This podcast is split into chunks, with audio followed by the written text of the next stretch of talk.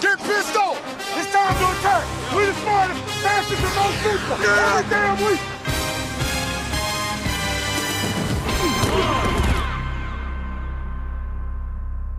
Olá a todos e sejam bem-vindos a mais um episódio do podcast NFL Eleven. O meu nome é André Mori e hoje comigo tenho o habitual painel de comentadores da NFL na Eleven, Nuno Félix e Pedro Fernandes. Numa semana louca, onde tivemos muitos doces a serem ingeridos, muitas filhoses, muitas rabanadas, também tivemos três dias consecutivos de NFL e com bons jogos. Meus amigos, hoje vou começar aqui direto. Qual foi para vocês o melhor jogo desta semana? Terá sido onde tivemos uma surpresa enorme com os Jets a vencerem os Browns? Terá sido onde tivemos um final impróprio para cardíacos em Las Vegas, onde os Raiders eh, e os Dolphins colidiram? Terá sido o jogo pintado de branco entre Titans e Packers? Ou terá sido onde vimos Kirk Cousins a ser oficialmente eliminado na noite de Natal com seis rabanadas ou touchdowns de Alvin Kamara? Eu, eu, eu, para mim é, é, de resposta fácil, ainda por cima foi, acho que foi uma transmissão espetacular a todos os níveis um, e, e, acho que correu muito bem, tanto, tanto o nosso comentário como, como a própria transmissão e o espetáculo que os jogadores deram. Foi um, foi um jogo quase inesquecível, uh, uma, um, um final de segunda parte incrível.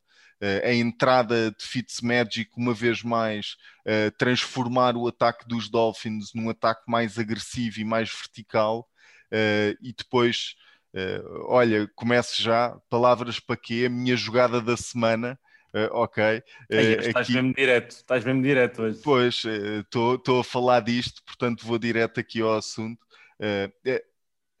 aquele no look pass que no look é quase uma sátira ao que aquilo é, não é? Porque aquilo é indescritível a forma como é que ele consegue colocar a bola com aquela precisão, uh, com aquele face mask gigantesco, com a cara e o corpo todo virado ao contrário. É a jogada, talvez jogada do ano, se garantir aos Dolphins a passagem uh, aos playoffs. Do, do meu lado, porque esse para mim também seria a minha escolha, mas escolhendo outro, diria talvez os Steelers com os, com os Colts, porque vemos os Steelers a vir três derrotas consecutivas, de repente chegam ao terceiro quarto e estão a perder 24-7, já está toda a gente pronto, ok, já acabou, os Steelers perdem, para a semana logo se vê, porque os Browns vão ganhar aos Jets, apesar de terem perdido, mas os Browns naquela altura teoricamente conseguiam ganhar aos ainda Jets. conseguiam, ainda ia ser uma coisa mais interessante. Completamente. E de repente, pá, os Steelers marcam três touchdowns assim de seguida sem resposta e fica 28-24 e ganha a equipa de Pittsburgh. Foi, pá, foi impressionante. Vi uma, uma, que teoricamente foi retirado do que o Juju disse, que o Big Ben a certo ponto na segunda parte eh, chegava lá e começava a dizer jogadas de, de, de há anos atrás que eles é que, eles, que era para fazer jogadas de anos atrás e que era para jogar, mas é com isso e etc. E que aquilo deu, pá, Flicou, não foi praticado quase nada e aquilo entrou e os Colts ficaram sem saber o que fazer. Mas, mas, sabem, também... mas sabem que foi mesmo um, foi um fim de semana histórico, porque foi. na noite de Natal vimos o, o Cameron fazer aquela, aqueles seis touchdowns que para todos nós foi algo inédito. Eu, não, eu nunca tinha visto um jogador fazer tantos touchdowns numa, num só jogo. Uh, podíamos ter visto no sábado também o Tom Brady, quem sabe, bater um recorde de passos de touchdowns no jogo, mas optaram por sentá-lo ao intervalo, que é uma decisão, eu acho que sensata. Uh, eu achei muito cedo, achei muito Eu também cedo. achei cedo, mas acho que é sensato. Acho que foi sensato porque senão uh, ainda vinha alguém ligado ali à, à proteção dos animais dizer porque é que estavam a fazer aquilo aos Lions Ai, direto. Foi o primeiro, foi o primeiro, a primeira equipa a meter jogadores mesmo a descansar uh, assim de uma forma evidente. evidente. Sim, sim, sim. Mas, mas achei estranho nesse jogo, e nós até vimos o jogo em direto, não é? fizeram isso, mas por exemplo, o Mike Evans não. O Mike Evans jogou o jogo uh, e infelizmente para mim, porque ele estava na tua fantasy e ele veio um, um, um tarião esta semana. Uh, foi, foi mais... bonito de se ver. Foi, foi bonito, bonito, de se ver. Isso é do teu lado, do meu lado claro. não foi bonito. isso, claro. é sempre aquela, isso é sempre aquela, sempre, existem sempre duas visões para, para cada situação. E, mas já agora, olha, aproveito e dou-te aqui os parabéns pela tua vitória, foi justa. Campeão Bem, da nossa- uma das nossas. Aliás, ganhaste duas das ligas onde nós estávamos. Exatamente, exatamente. Tiveste um ano, um ano de fantasy muito bom. A olhar de cima. É verdade, é verdade. Mas olha, é- era aquilo, era, aquilo que eu dizia, era aquilo que eu dizia quando estávamos nos Devils. Chegar ao topo é difícil, ficar no topo ainda é mais difícil. Vai ser mais complicado. Vai, ser, mais complicado. Vai ser mais complicado. Mas pronto, olhem, hoje, ah, como estamos aqui em modo de preparação para os playoffs, decidi fazer aqui algo diferente. E hoje vamos abrir aqui um bocadinho ao palco, ah, o palco às questões dos nossos telespectadores, dos nossos seguidores, dos nossos amigos. Nice. nice. Uh, acho que é importante também darmos aqui um bocadinho de, de espaço a todos aqueles que nos vão acompanhando ao longo de todos os meses. Então eu fiz aqui um apanhado de várias perguntas. Podes, podes começar já com a pergunta que o Parks fez de certeza sobre os Chiefs.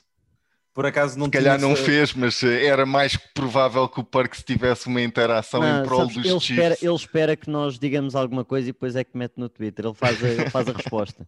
Não, por acaso, por acaso não tenho aqui nenhuma pergunta do, do Parks. uh, poderá ter-me escapado, por isso isso era uma das coisas que eu queria aqui dizer. Eu não, não vou conseguir chegar a, provavelmente a todos aqueles que nos lançaram aqui perguntas no nosso hashtag NFL11 ou mesmo no, no meu Instagram, que também tinha aberto aqui as questões.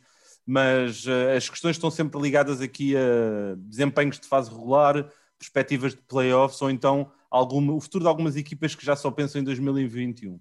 E a minha pergunta para vocês é: querem que eu comece pela pergunta mais fácil, a mais difícil ou a mais engraçada? Pedro, É-me igual para mim, para mim é-me igual. Então vamos para a mais engraçada, pode ser? bora, bora, bora. A mais engraçada foi o Ricardo Ribeiro, que nos perguntou: gostava de saber como é que um comentador da Eleven fica em último na sua fantasy. Porque é fantasia, André. Fantasia não conta para ninguém. Eu não. Olha, esta foi a mais original. Foi a Esta melhor, foi a foi a mais melhor. original. Foi a Oh. melhor, eu, eu Estou adorei. em tanking, eu estou em tanking. Não, e já agora vamos aproveitar só para contextualizar. O Ricardo, o Nuno ganha, nós os três participámos aqui em três ah, ligas de fantasy. Ahm, talvez algum de vocês tenha estado numa outra, eu, eu só participei em três com vocês. E o, o Nuno ganhou em duas delas e, e o Ricardo ganhou ah, a terceira que estávamos a falar, onde, onde realmente o Pedro teve uma prestação um bocado Foi jet. fraco, foi fraco. Mas vá, Ficou em seguir em último. frente. Em Vamos seguir 16 em frente. ficou em último. Também, Ah, olha, só para, virão. matar, só para matar aqui o assunto da- das fantasies, eh, porque as lesões dão cabo de fantasies Claro sim. completamente. E este ano foi um ano mesmo brutal nesse E eu sentido. gostava de me poder esconder em lesões, mas nem isso me. Ah, ok, desculpa. Eu eu ainda dei esta. mal. Eu ainda dei esta. Segue. É que, Pedro, tu É. podias ter, mas, mas aqui vemos o caráter do Pedro e se calhar esta é a resposta para, o- para o Mérito Ricardo. ao Pedro. É isso. É que pelo menos o, o Pedro dá a cara. E por isso é que ele é um dos comentadores aqui, e por isso é que nós gostamos de trabalhar com ele. ah, às vezes. Às vezes, não, é sempre, mas às vezes. Ah, mas pronto, olhem, ah, vamos agora a, a- a sério e vamos começar aqui com uma questão do Pedro Ventura, que nos perguntou quais as equipas mais subvalorizadas e mais sobrevalorizadas da fase regular. Isto face ao desempenho esperado e àquilo que foi o, o- o desempenho ah, realizado. Na opinião dele, ele deu-nos aqui os Dolphins e os 49ers como os exemplos. Vocês têm outras equipas que colocariam aqui nesta resposta? Sim, mais sobrevalorizados. Uh, talvez os, os Cardinals, acho que para mim são sobrevalorizados. Acho que vinham, iam ser a época de ouro, ou ia ser uma temporada de ouro para estes senhores, e nem só em termos de, de resultados está a ser, estão 8-7, mas por outro lado, um, podem não ir aos playoffs porque têm derrotas que uma boa equipa não pode ter. E aqui vimos que são uma equipa que ainda está em construção e não são o colosso que muitas vezes se pintou nesta, no início desta temporada, sendo que os Bucks para mim também ficaram um pouco aquém, mais ao nível da qualidade de jogo, porque ainda conseguiram 10 vitórias a caminhar, digo eu, para a décima primeira, por isso não se pode dizer que é uma má época, mas a nível de qualidade de jogo, os Bucks ficaram atrás do que eu, do que eu estava à espera. Uh, eu, eu iria para o sobreval- sobrevalorizado, que para mim é mais complicado do que o subvalorizado. Uh, o sobrevalorizado para mim, de Tampa Bay, acho que, acho que é o- a única equipa talvez meio desapontado, eu, com o ataque dos Steelers, uh, mas o ataque dos Steelers não acho que seja sobrevalorizado, mas acho que a equipa, se calhar, é prejudicada pelo ataque uh, que tem, que os Steelers têm, e talvez seja um bocadinho sobrevalorizada por causa disso. Acho que não é um. a defesa dos Steelers faz a equipa e não o ataque, portanto, aquilo há ali uma descompensação muito grande. Uh, sendo que tiveram uh, uma remontada épica, como já falámos, uh, a maior remontada, reviravolta no marcador da carreira de Mike Tomlin, portanto é, é espetacular. Subvalorizada, talvez fosse para, para os Panthers. Acho que têm feito um trabalho excepcional. acho que Teddy Bridgewater não é quarterback para aqueles Panthers, tem que ser alguém mais dinâmico. Uh, talvez venha daí um rookie agora que possa ficar um ano atrás de Teddy Bridgewater uh, e depois ganhar esse lugar num segundo ano, talvez mesmo no primeiro a meio do ano. Uh, mas acho isso, acho estas duas equipas. Sim, e a mim, mais a nível pessoal, deixa-me só complementar do subvalorizado. Eu não esperava que os Packers fossem tão bons. E então, pegando no jogo desta semana, não esperava que os Packers fossem tão bons como são. E não é só mesmo pelo recorde, é pela qualidade de jogo. Sim, sim, sim, sim. Não, eu, eu por acaso eu estava a olhar aqui para aquilo que foi a minha, o meu ensaio de arranque da temporada, a ver quem é que tinha ganho as divisões e tudo mais. E, e sem sombra de dúvidas, a, a, equipa que eu tenho aqui em pior alinhamento são os Texans. Eu tinha os Texans a ganhar a divisão. Uh, foi um... a equipa, para mim, foi a equipa que me faltou dizer porque se olharmos para a defesa dos Texans não há ninguém, o ataque tem muito pouca gente, mas há Deshaun Watson. Sim. Uh... Não, é, os Texans eram a equipa que eu tinha mais expectativas e que ficaram mais longe daquilo que eu esperaria. Também tenho os Cowboys, mas os Cowboys eu acho que há uma justificação mais objetiva com, com o facto da lesão do deck teve um impacto extraordinário.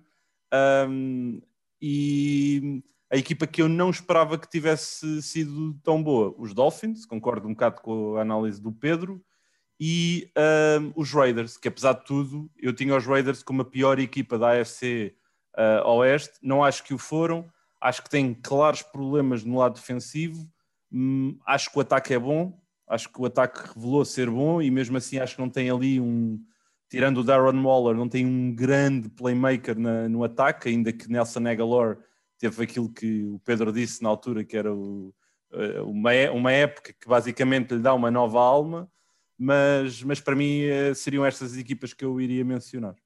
Por falar na, na AFC West, o, o que é que tu achas nesse ponto dos Chargers? Eu tinha os Chargers a terem uma época 8-8 não esperava, lá está, não esperava um. Mas ah, também tinha, não esperavas aliás, o Herbert. Não esperava, esperava o Herbert, mas não ao nível que ele está, de longe, Exato. de longe. Exato. Não esperava.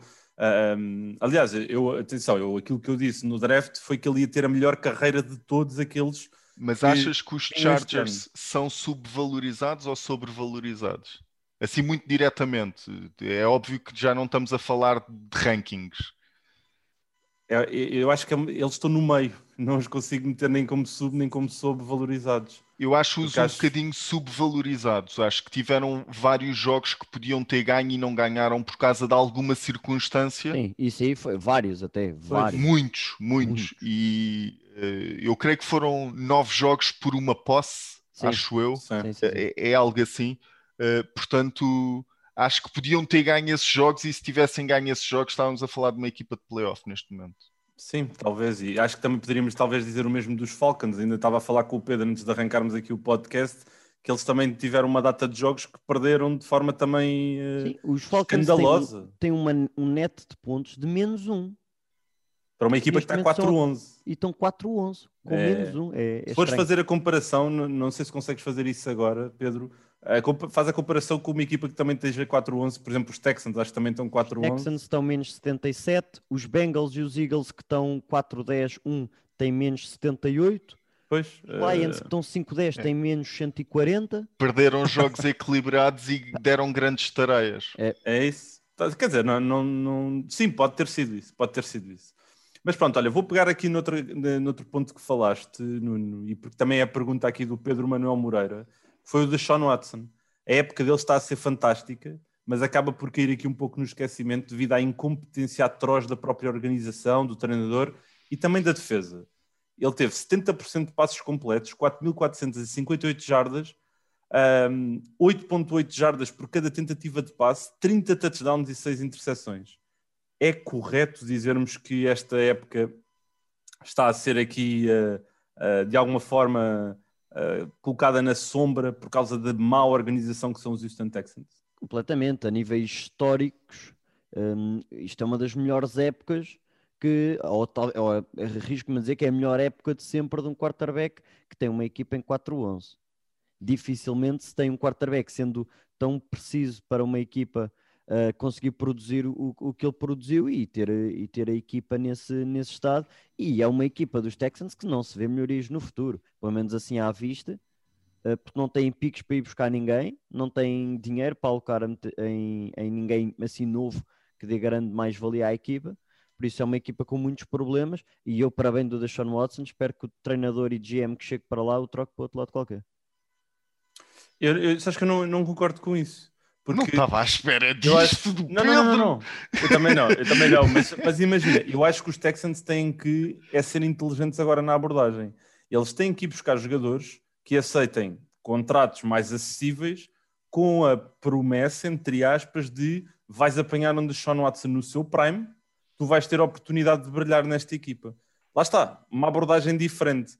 Viram também, de certeza, a conversa do JJ Watt, uh, aquele, aquela conversa depois do, do jogo deles contra os Bengals.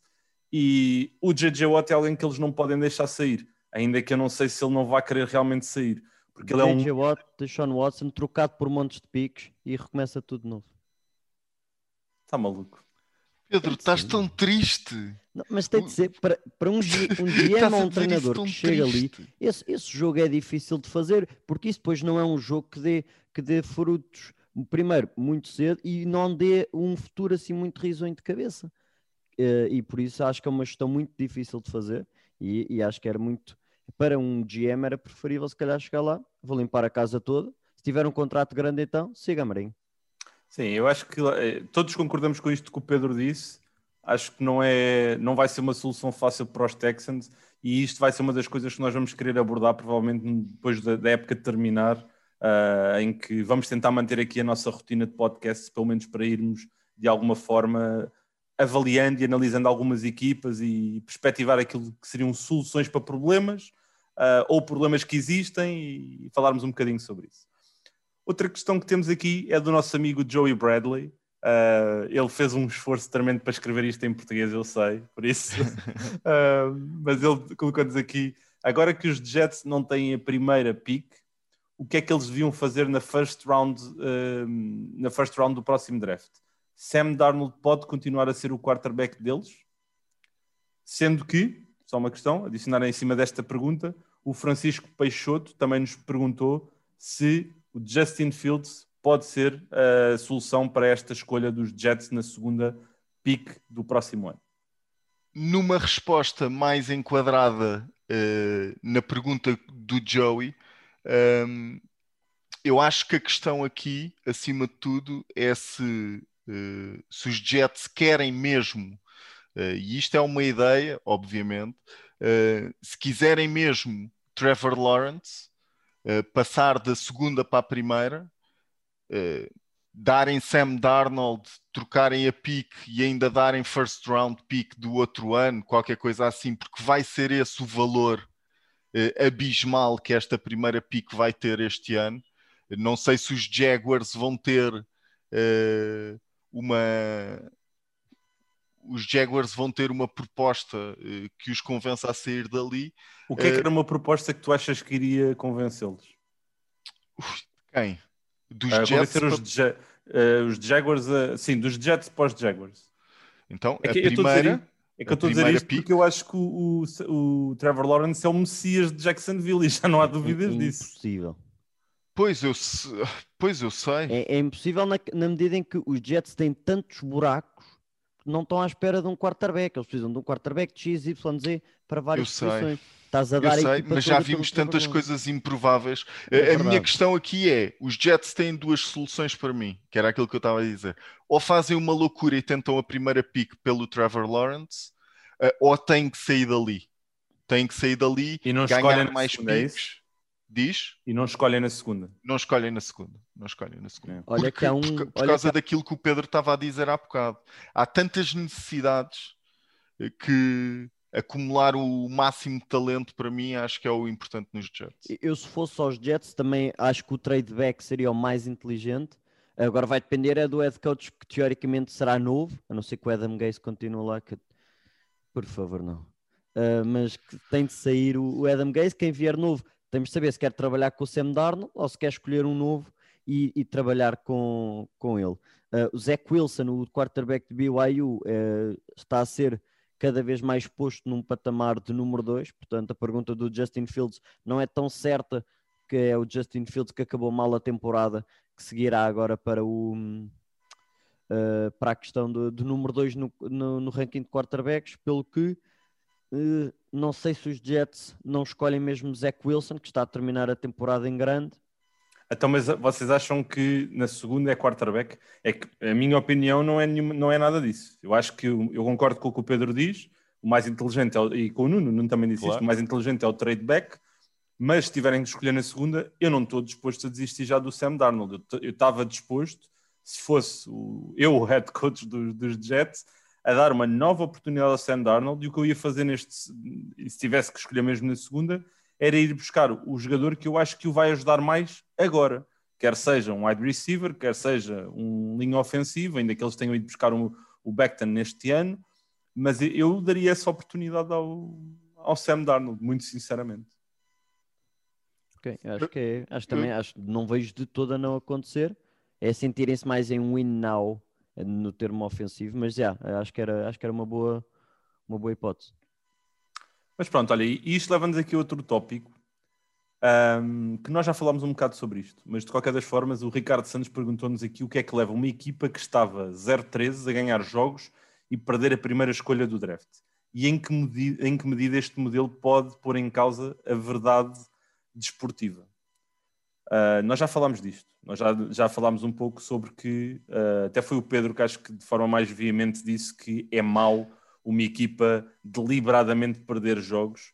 Um, este modelo americano, que também é transversal uh, a outros desportos, pois é diferente, por exemplo, na NBA, uh, Pedro, se não estou em erro, é eles fazem a lotaria, não é? É a porcentagem, sim. Tu tens depois a percentagem para o top 5 e depois há uma lotaria, sendo que se fores o pior, tens mais probabilidade de seres o primeiro a escolher, ainda que não seja garantido, não é? Acho que é assim. Assim de cabeça, eu acho que até os, as três piores equipas têm a mesma probabilidade na NBA, mas é de ficar com a primeira, mas é algo por aí, sim. Mas pronto, o modelo é muito parecido ao da NFL. Na NFL a única questão é que o último realmente escolhe em primeiro e não há aqui lotarias, não há nada disso. Para mim, muito sinceramente, e eu acho que há duas formas de olhar para isto. Do lado business e do lado de gestão uh, cultural processual. Do lado business, claro que é um erro terem ganho este jogo. Porque se ficassem em primeiro no, no draft, iam buscar o melhor talento, que este ano é Trevor Lawrence, como já foi mais do que badalado e falado do lado cultural, gestão de equipas, que é mais onde eu trabalho também, onde eu estou inserido há, há, há muitos anos, e não só no desporto, mas também na, em outras áreas, um, acho que se deve sempre, sempre tentar, tentar, criar uma cultura vencedora e perder jogos de forma deliberada é um erro. É um erro. O tanking não garante vitórias futuras. O tanking garante um jogador. Se a cultura é má, não me interessa os jogadores. Lembram-se assim, lembram-se de alguma equipa que tenha feito tanking e que tenha sido assim, pá, tenha tido uma reviravolta? Uma equipa que tenha feito tanking? Isso é uma, é uma excelente pergunta, porque eu não me lembro. Pois. Se eu não me lembro, isso tu provavelmente também não te lembras, não ninguém se lembra, é Não porque não resulta. É porque é, é- Porque, ne- olha, porque no fundo, no fundo, grande a clichê que vai sair aqui. Mas a equipa não é feita por um jogador. Yeah. Isso é outro tópico que é verdade e que é, é mais do que na. NFL. Na NFL eh, não há nenhuma. Claro que ajuda, claro que ajuda a ter um Rodgers, claro que ajuda a ter um, um Mahomes, eh, ajudaria a ter um Watson, mas não é prova categórica de que vais ganhar. Eh, a NFL, mais do que qualquer outra liga, é uma liga de jogadores, não uma liga uh, de um só jogador. Um... É por isso que já agora, desculpa, dentro daquilo que estávamos a falar, de trocar, não trocar de, a pique para a frente e para trás e ganhar mais piques, etc., para mim há vários níveis de rebuild. Claro. Ok? Uh, há equipas que precisam de uma mudança total e há equipas que precisam de algumas peças. Uh, Olha, e Nuno, tu estás a ir onde. Nós às vezes parece que temos química. Isto é assim. É, nós os três, nós os três. eu estava a falar, estava a falar com o Nuno, mas pronto. Uh, porque a próxima pergunta é um bocado nesse sentido. Foi aqui o Luís Gomes que nos falou do caso dos Patriots. Por onde é que eles começam essa reestruturação, essa revolução? Na defesa, no ataque, nos coordenadores. Obviamente ele diz aqui o Bill Belichick é intocável, mas sangue e visão novos nas posições de OC ou DC poderia ser um bom caminho.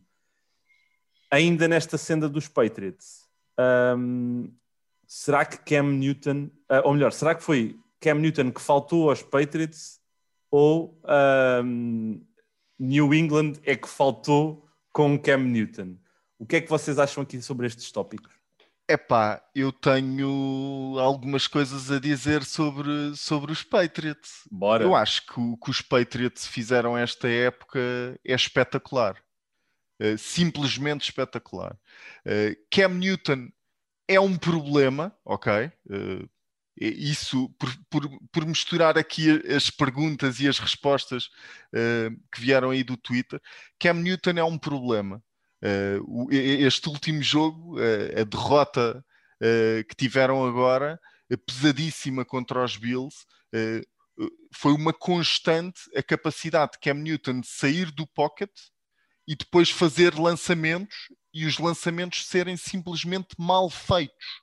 Os não, há ali qualquer coisa, ou na mecânica, ou no próprio braço, ombro, do, qualquer coisa que, não, que neste não tá momento tá impede o Cam Newton de estar, para mim, no lote dos 32 quarterbacks da NFL. Eu acho que Cam Newton para o ano não é titular de nenhuma equipa da NFL. Aquilo que os. Que os eh, que Está-me a faltar o nome do, do coordenador ofensivo McDaniels. dos Patriots. Josh McDaniels. O, Josh McDaniels uh, fez este ano uh, com o ataque de New England transformou de repente num ano o ataque de New England num ataque quase à Ravens. Uh, e isto, uh, só que depois não é Lamar Jackson, é Cam Newton. Uh, e aqui essas mudanças, isso não é nada simples, é um playbook todo novo e uma equipa que está estruturada para jogar de determinada maneira. que tem que se reformular to a toda ela e, e titulares que, que, deixam de ser titulares e, uh, suplentes que passam a ser titulares porque o esquema mudou. Uh, e, e, Bill Belichick uh, é um intocável, mas vai ter um desafio de, pela primeira vez na carreira com os Patriots, encontrar um quarterback para, para a equipa dos Patriots ou então formar um quarterback, que seria para mim super interessante e era algo que eu adorava ver. Para mim, eu acho que é interessante estarmos com estas questões todas com uma equipa que pode acabar 7-9, primeiro que tudo, mas é para vermos a excelência que é os Patriots estes últimos anos todos, estes últimos 20 anos praticamente. Um, mas acho que é o, o, que o Nuno diz. O problema não vai. A defesa não há de ter muitos problemas. Acredito perfeitamente que Bill Belichick tome conta da, da, da defesa.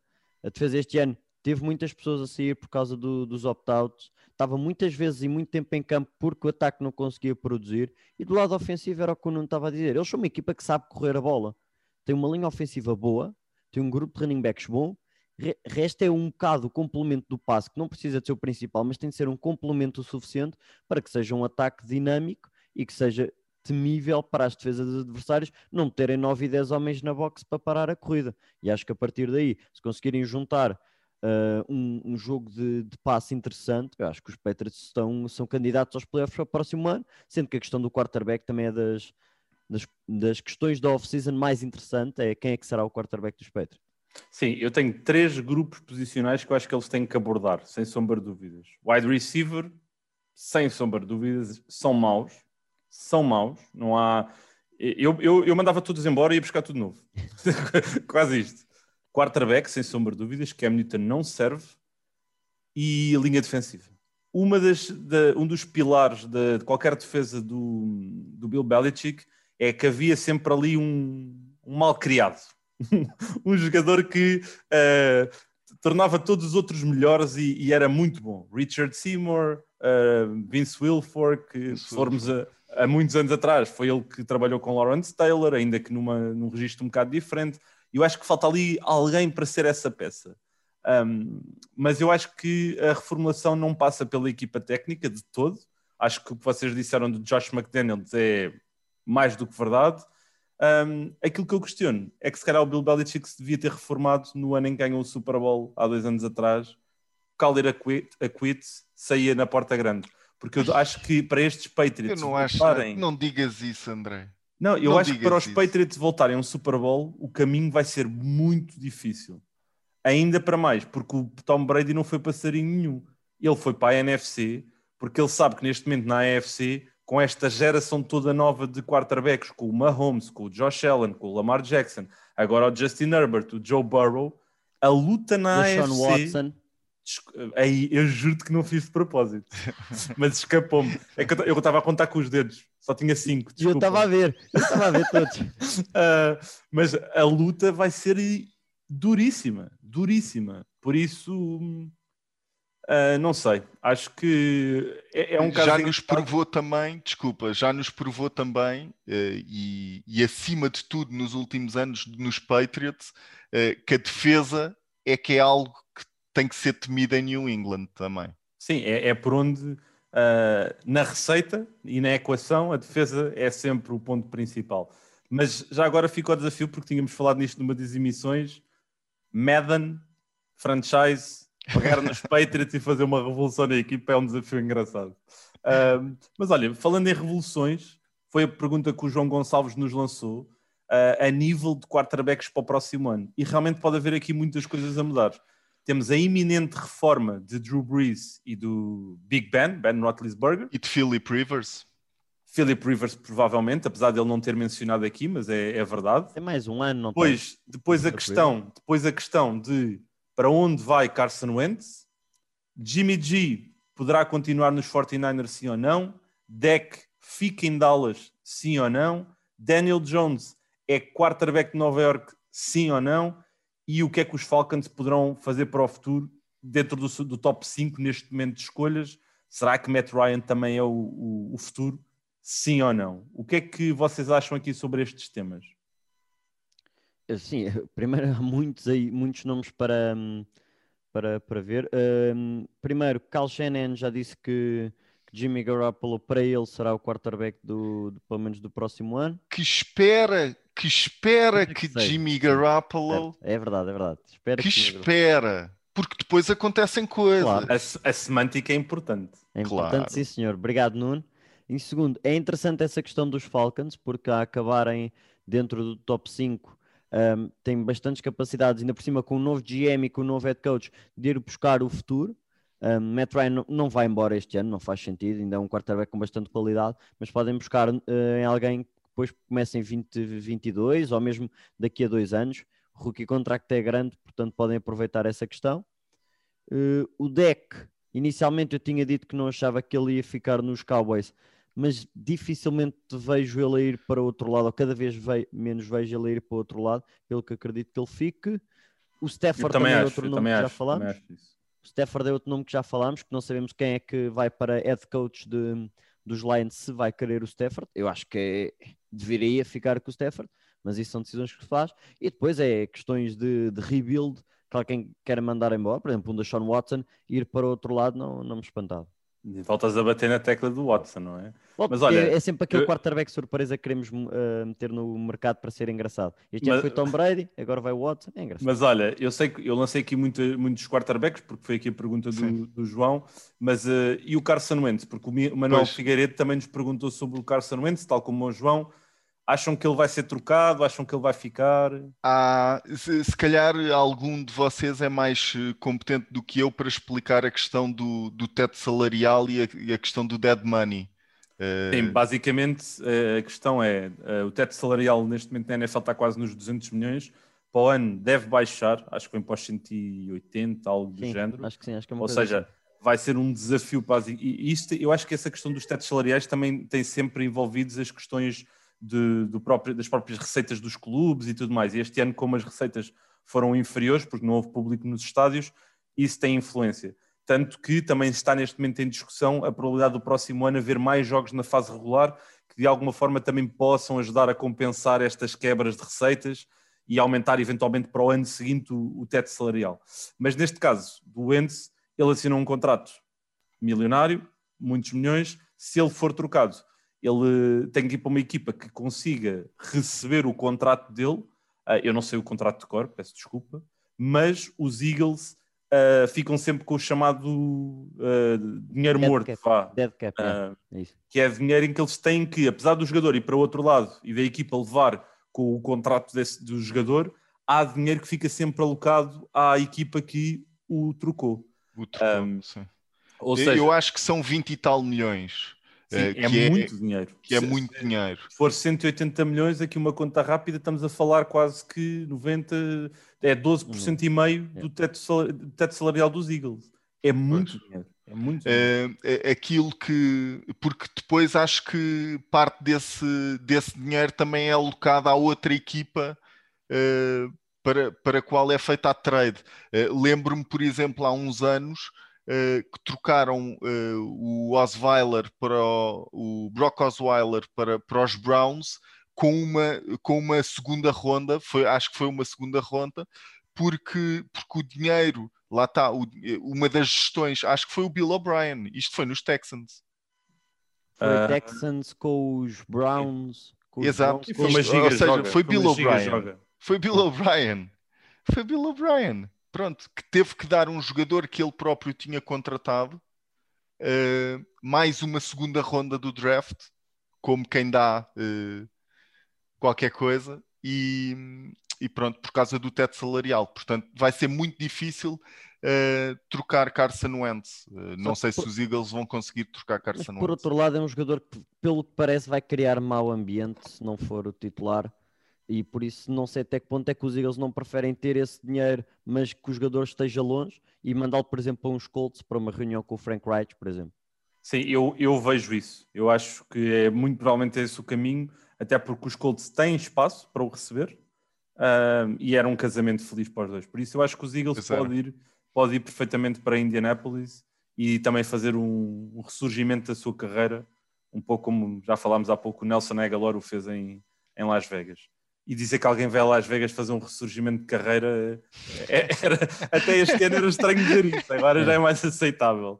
Mas pronto, o- continuando, aqui o Diogo Cassiano perguntou-nos, e eu vou adorar esta, eu adoro esta pergunta. Perguntou-nos quem deveria ser o quarterback dos Dolphins na próxima semana e potencialmente nos playoffs. Vocês já sabem a minha resposta. Não sei se vocês têm uma diferente. A, a resposta é: tudo o que o Brian Flores fizer está bem feito. Não há razão nenhuma para duvidar do trabalho de Brian Flores até este momento. É a única equipa que eu me lembro de vir a faz- de fazer isto e de eu, de certo modo, não estar preocupado com a maneira como eles jogam, como reagem às situações e isto tem de ser poder comunicacional de Brian Flores hum, para, para que isto resulte bem. E eu não vejo por, e de certeza que será o Tua a começar. Ele já veio dizer que é o Tua que vai começar, e, e para mim, pela maneira como Brian Flores construiu isto tudo e pela mentalidade e cultura que criou, se ele continuar assim, Tua a começar e o Fitzpatrick entra se há problemas, não me espanta e não tenho problema nenhum. Pedro, tenho um novo nome para ti. És o Pedro politicamente correto Fernandes. Concordo plenamente. Pá, não é assim, meu. Não é assim. eu, eu, percebi, eu percebi a tua ideia, mas não. Tem que ser o Fitzmagic. Porquê? aliás, Fitzpatrick, Fitzmagic. O, o, Flores, está, o Flores está ligado ao, ao Tua, não é ao Fitzpatrick. Não, Certo? a questão é, o Tua já teve a oportunidade de se mostrar e já é mais do que evidente as fragilidades dele. não teve oportunidades para se mostrar. Não teve assim tantas. O que é que tu achas que são Não. oportunidades para se mostrar Ele já, NFL? teve, ele já teve cinco, aliás, seis jogos como titular. E isso é teve muito. seis jogos como titular. Eh, Na NFL é muito. Na NFL, com seis 10 jogos. touchdowns, duas interseções. Sim, e o que é que conseguimos retirar do Tua? É o jogador ganha. que vai-te fazer. uh, quem é, é o Tua que ganha ou é a defesa que tem ganho os jogos praticamente todos? O Tua está lá, não interessa. O Tua está lá, não compromete. É verdade, porque estamos a falar de um desporto de equipa, nisso tens Claro. razão. Todos ganham, todos perdem. Mas é a defesa que tem sido a cornerstone do sucesso dos Dolphins. O Tua, desde que entrou, eu não vi o Tua a dar nada àquele ataque que o Fitzpatrick não daria. Fitzpatrick é mais gambler, arrisca mais, pode correr pior em determinadas situações. Acho que nos playoffs, muito sinceramente, os Dolphins vão ter dificuldades, seja com um, seja com o outro, porque nenhum deles tem experiência. O Fitzpatrick nunca jogou nos playoffs. Sim. Um, mas uh, para mim, o Fitzpatrick dá mais probabilidades à equipa de ser bem sucedida, bem mais do que o Tua daria. Está construído da mesma maneira. É defesa, special teams fazem o trabalho. Ele quer um quarterback, game manager neste momento, game manager que não comprometa. O Tua não está a comprometer até agora. É verdade que não tem feito o wow do Justin Herbert e do Joe Burrow, mas enquanto não comprometer, enquanto não puxar a equipa para trás, ele vai continuar a jogar com ele. Eu acho que faz muito bem. Enquanto continuarem a fazer estas perguntas, eu vou ter que continuar a concordar com o meu amigo Pedro, ok? Eh, in Flores we trust, in Tua we trust. Eh, acho que eh, Tua tem sido um game manager, é aquilo que, que lhe é pedido também, e tem sido um game manager muito competente, só que com uma dificuldade ainda em ler defesas, que é normal, é o primeiro ano. Uh, tem sido bastante seguro, tem 10 touchdowns, duas interseções. Uh, em oito jogos que começou, ganhou seis, perdeu dois. Uh, é, é, verdade que não é um Herbert, é verdade que não é um Burrow, não está nesse sistema, não é isso que lhe é pedido. tem sido bastante competente e ainda por cima é a única equipa, e era aquilo que o Pedro dizia no início, é a única equipa em que esta dinâmica. Ah, não, também funciona com os Colts em Indianapolis e, e nos Saints, em que entra o quarterback suplente uh, em algumas situações. Mas nos isso é Dolphins, diferente, isso é diferente. Nos Dolphins, em situações de apuro, e a dinâmica de balneário funciona e está tudo bem com isso, e interessa é a vitória, e tem ganho, e tem hipótese de ir aos playoffs. Espetáculo. Então, e agora a questão para vocês, não, tá, não foi questão aqui feita pelo Cassiano, mas é no seguimento. Os Dolphins ganham aos Bills? Para a semana? Sim. Eu vou dizer que os Bills são favoritos, mas os Dolphins podem ganhar a qualquer equipa. Novamente politicamente correto. o que é que és Não, os Bills, os Bills são, vão. Eu também consigo dizer isso. Eu também acho que os Bills são favoritos, mas os Dolphins podem ganhar a qualquer equipa. É verdade. Mas a minha questão é: os Dolphins vão ganhar aos Bills, sim ou não? Eu digo que não. Não, os. Bills vão ganhar E- os Dolphins. Pronto, é acho que estamos todos em acordo nisso. Os Dolphins, apesar disso, porque depois tem a ver com os outros jogos, vão aos playoffs. Porque também acho que os três, eh, quer dizer, se calhar aqui se calhar não vamos concordar os- todos. Vocês acham que os Browns ganham aos Steelers? Não. Acho difícil. Pronto, Acho eu, também, difícil. eu também acho que não vão ganhar e acho que é por causa disso que os Dolphins vão aos, ehm, aos playoffs, porque apesar de perderem o jogo deles, os Browns também vão perder eh, o Eu- jogo. E atenção, eu quero que os Browns ganhem. Acho que os Browns mereciam ir aos Eu, por acaso, playoffs. eu também gostava. Eu, eu nem acredito a dizer isto, é mesmo 2020. Eh, mas eu gostava porque acho que os, Dolphins, os, os Browns, apesar de tudo, merecem ir aos, aos ehm, playoffs. Mas eu acho que os Dolphins vão aos playoffs e vão com a, com a sétima seed, atendendo a este cenário todo que estávamos a falar. E vão apanhar pela frente os Bills. Quem é que fica de fora já agora? Para ti? É o, ehm, neste caso, eu acho que vão ser os Browns. Ok. Eu acho que vai ser os Browns porque não é o que eu gostava, atenção. Eu acho que vão ser os Sim, sim, Browns. sim. É o que achas que é o que vai acontecer. Eu acho que é o que vai acontecer. Mas eh, os Dolphins ficam em sétimo, apanham os, Bill- os, hum, Os Bills. os Bills eh, na semana a seguir, uma vez mais. E da maneira que os Bills têm jogado e estão quentes, não só lhes ganham na décima semana, como ganham na semana seguinte. Certo. Com tua eh, e sem fit. Com fit, acho que tem mais probabilidades. Não tem. Também não concordo com isso. Não tem nenhum. Não A maneira como a defesa está a jogar neste Exatamente. momento dos Bills rouba a bola ao Fitzpatrick mais provavelmente do que ao, do que ao Tua. O, o Exatamente. Tua dá menos hipóteses de ter Josh Allen em campo aos, eh, para os Dolphins. Que é o A que o Dolphins tem de fazer. a agressividade do front seven eh, dos Bills eh, no jogo, neste último jogo, pelo menos, eh, agora contra os Patriots, é, é incrível. Estão a jogar a um ritmo alucinante. O, o Poyer, uh, um safety titular, uh, saiu de jogo, saiu de jogo depois de ter mandado uma fruta no Cam Newton do outro mundo. Uh, ou seja, a, a defesa está com vontade de jogar e está com vontade de bater. Sim, e imagina, a coisa boa no futebol americano é que nós não, nunca uh, vamos ter sempre opiniões uh, convergentes, mas depois, o, mais tarde ou mais cedo, vamos ter sempre algo que comprova. André, está a ser politicamente uh, correto. Vamos ter sempre algo que comprova quem é que tinha razão naquilo que estava a dizer. E eu mantenho naquilo que disse: o Tua não é um quarterback que vai durar muito tempo, e acho que genuinamente os Dolphins têm, uma, têm mais possibilidades que o Fitzpatrick. Seguindo, e porque estavas a falar dos Bills, e isto casa com esta questão do Ricardo Viegas, que nos pergunta quem poderá pôr em causa o favoritismo de Mahomes e, e Andy Reid. Acho que todos concordamos que é os Bills neste momento. Uh, talvez os Steelers também possam entrar na equação, ainda que o ataque tenha muitas questões, não é? Um, mas depois aqui também nos pergunta ao Turim, o Josh Allen pode ganhar o título de MVP, ele teve uma evolução notável ao longo destes últimos dois anos. É verdade, um, teve essa evolução. Acho que ele este ano já teve mais touchdowns do que nos dois últimos anos anteriores de passe, mas a questão é que ele acordou um bocado tarde na temporada para poder uh, ombrear com Aaron Rodgers ou Patrick Mahomes pelo título de MVP. Na casa, na, relativamente ao favoritismo, de quebrar o favoritismo dos Chiefs, acho que são os Bills e, e talvez os, os Steelers, concordam? Sim, Bills, Steelers, aí está. Os Steelers não sabemos ou é mais improvável de saber que Steelers é que vamos apanhar. Em relação ao MVP, um, neste momento está nas mãos de Aaron Rodgers, que, que entre ele e Mahomes, ele é o único que vai jogar para a semana. Ou pelo menos o Andy Reid deu indicação, ou deu assim por dizer alto, que talvez não, Mahomes não irá jogar. E nesse sentido, Rodgers, se conseguir fazer, basta um jogo médio contra os Bears, consegue levar o MVP. E é o que dizias, Josh Allen chegou tarde à corrida.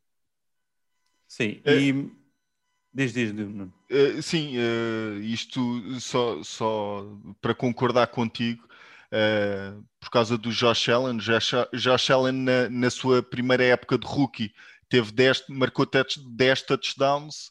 No, o ano passado foram 20 e este ano já tem 34.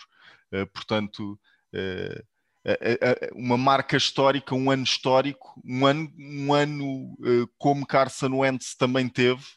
Uh, não esquecer disso. Uh, Carson Wentz já teve uma época deste registro, só que a melhoria de, de Josh Allen de um ano para o outro é, é, é normal. Sim, é tal, é tal coisa. O, a, a, evolução, ou melhor, na NFL tu passas muito facilmente de, de bestial a besta.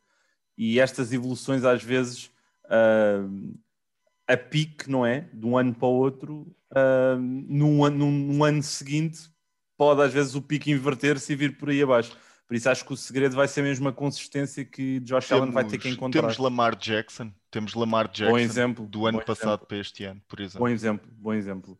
Mas olha, um, pegando agora nos Steelers e aqui na, na questão do Ruben uh, Candeia, uh, ele diz-nos que as três derrotas dos Steelers só foi, foi motivado pelas baixas que tiveram ou não houve maturidade. O que é que vocês acham?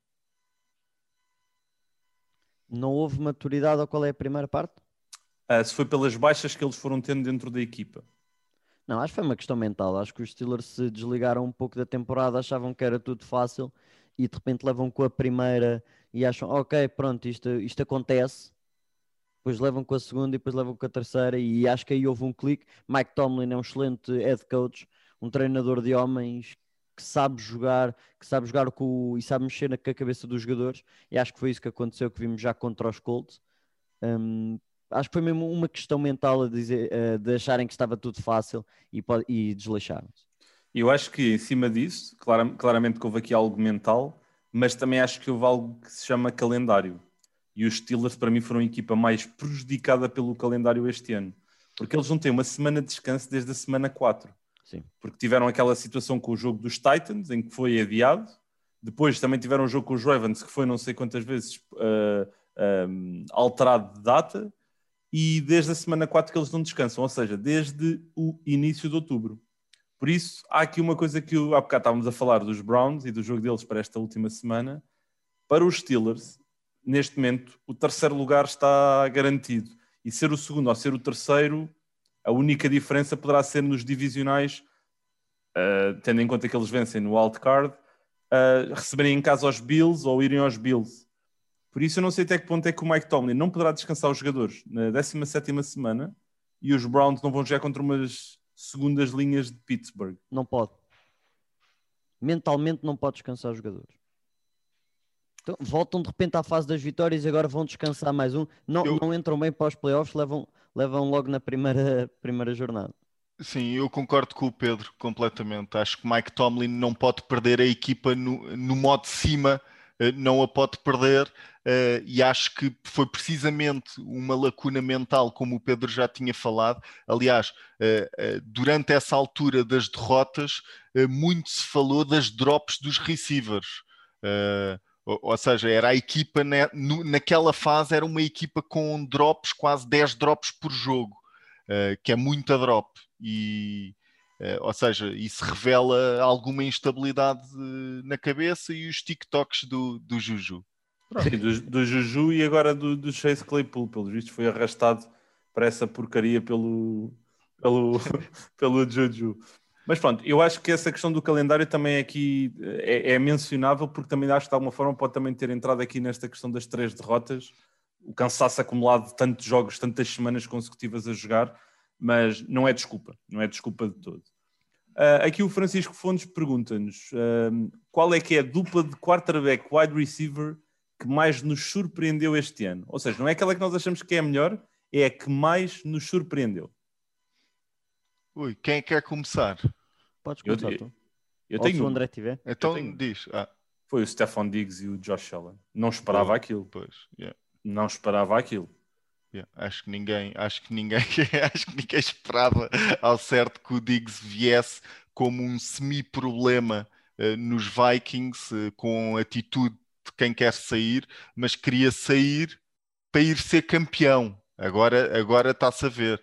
O Diggs quis sair porque queria ir ganhar eh, qualquer coisa com um quarterback que lhe desse uh, a bola. estava aqui a tentar pensar. Vocês têm mais, mais algum, não? Caixa. Se não tiver ah, mais eu, algum. Eu, eu tenho assim um, um, fora da caixa. Tenho o, o Cousins com o Jefferson não estava à espera dessa ligação. Tão, tão automático, não é? ainda para mais com a transição de, de, de futebol americano universitário para a NFL. Uh, apesar de ser Tom Brady e apesar de ser Mike Evans, época espetacular de Mike Evans. Uh, logo à primeira, à primeira época uh, com Tom Brady, ligação imediata.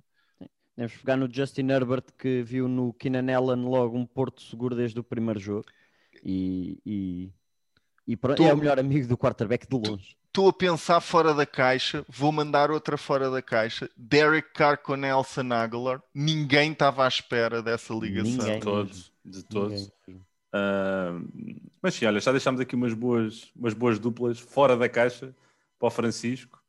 Murray e... Hopkins. O que o quê? E é discutível. Ah, o Murray e o Hopkins, sim. Eu acho que aí, aí há um problema. Que é, é discutível. A, a má utilização do Hopkins pelo Kingsbury, mas isso, isso é outra um conversa. Estava um podcast. Mas pronto, uh, aqui outra questão é do David Silva, que ele na, me disse algo que é verdade. Nós estamos na transmissão e queríamos falar aqui no nosso podcast que era sobre os estádios.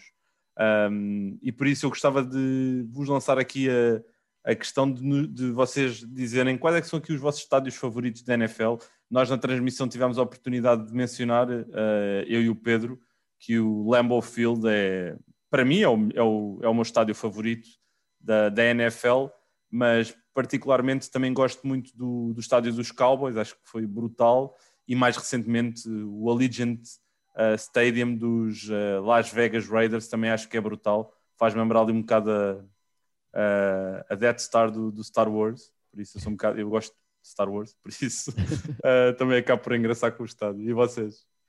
Para mim, eu acho que o, o Superdome dos Saints é um dos meus favoritos. Pá, toda aquela imponência do que é o Superdome, até o nome é, é espetacular. E depois também gosto bastante dos Steelers, do Heinz Field. Uh, não sei porquê, mas, de, mas gosto bastante do, do estádio dos Steelers. Eu, eu, também ia, eu também ia para o Superdome, porque eu, eu acho que a, a, nossa ligação longínqua com os estádios, não é? Tem a ver com a atmosfera e tem, tem a ver com. Uh, gosto dos, uh, dos Seahawks, não é? Century Link Field. Não, não, não, agora mudou. Agora é o Lumen Field. Eles mudaram o nome a meio da época. Pronto. Pronto mas uh, toda a atmosfera do 12 do 12 jogador que eles conseguem criar. É, é o estádio uh, mais barulhento da NFL. Lucas Oil também, uh, ver, ver Peyton Manning, pronto, é, são recordações. Eu, eu tinha, é. eu tinha também aqui o Arrowhead dos Chiefs, mas como não quero agradar ao Parks, não vou dizer, está bem? O Parks, o, o, o Parks é assim. não disse nada aqui para, para, para, para, o nosso podcast, mas vocês os dois já estão aqui a cascar. Mas pronto, olha, duas, faltam duas questões uh, antes de encerrarmos aqui. Vamos tentar ser rápidos. O Helder Rego, quem é que vence a NFC Leste, na vossa opinião? E em cima desta questão, o Carlos Ernesto disse-nos se existe condições desta equipa que vai da NFC Leste, de alguma forma, ser um underdog e ir até ao Super Bowl. Custa muito ver. Isso do Super Bowl, então custa muito ver. Fui surpreendido.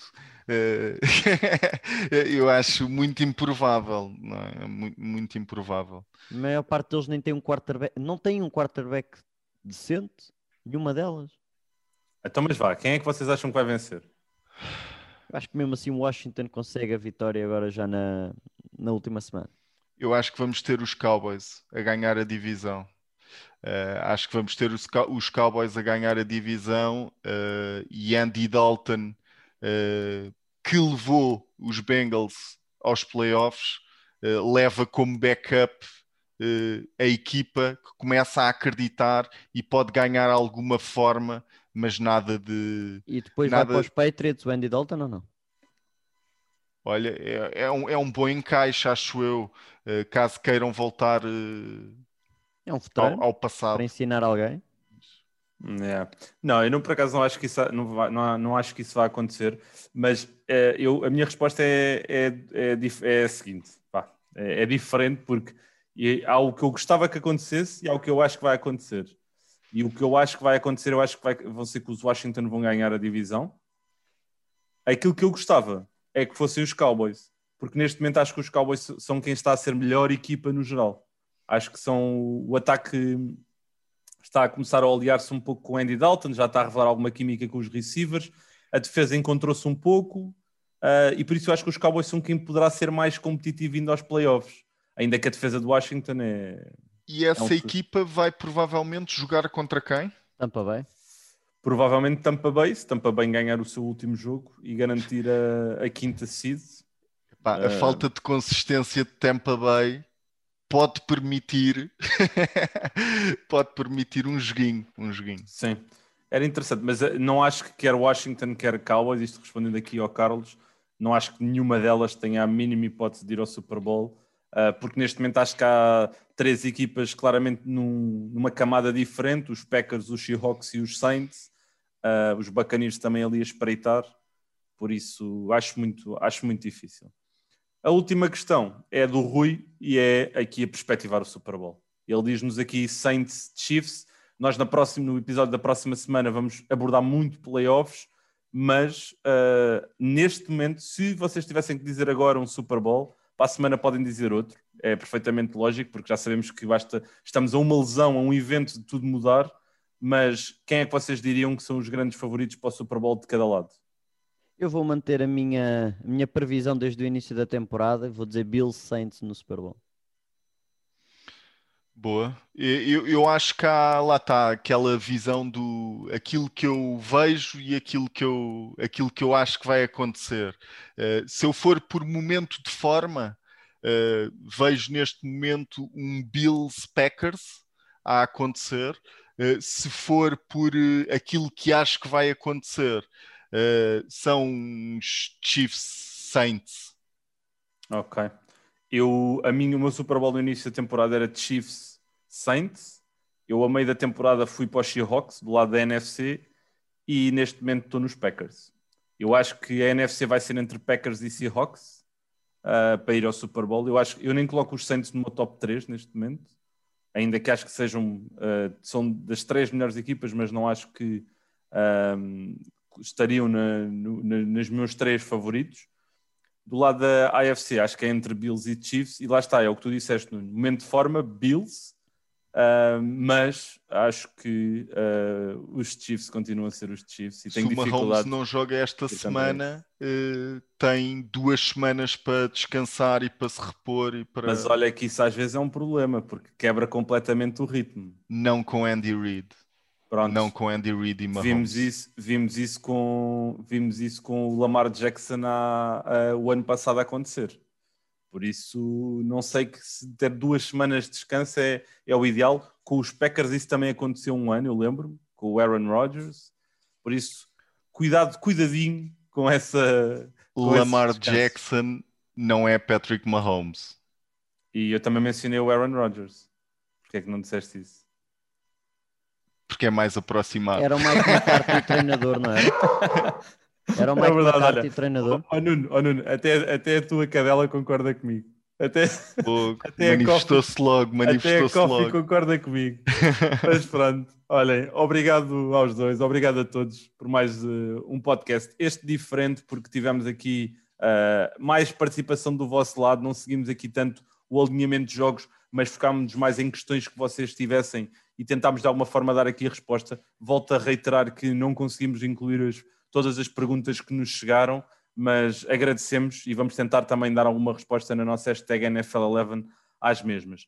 Apenas para reforçar que na próxima semana vamos ter dois jogos na Eleven, um, na semana 17, uh, ah, nomeadamente às 21h25 vamos ter os Green Bay Packers e os Chicago Bears, e depois há 1h20 o último Sunday Night Football da temporada entre os Washington Football Teams uh, e os Philadelphia Eagles. Obrigado a todos por mais uh, uma uh, presença uh, connosco. A vossa companhia é sempre muito bem-vinda. Lembrem-se que Podcast Eleven, ouvir na desportiva, é outro nível. Um abraço a todos, uma boa semana e até breve. And most super! Every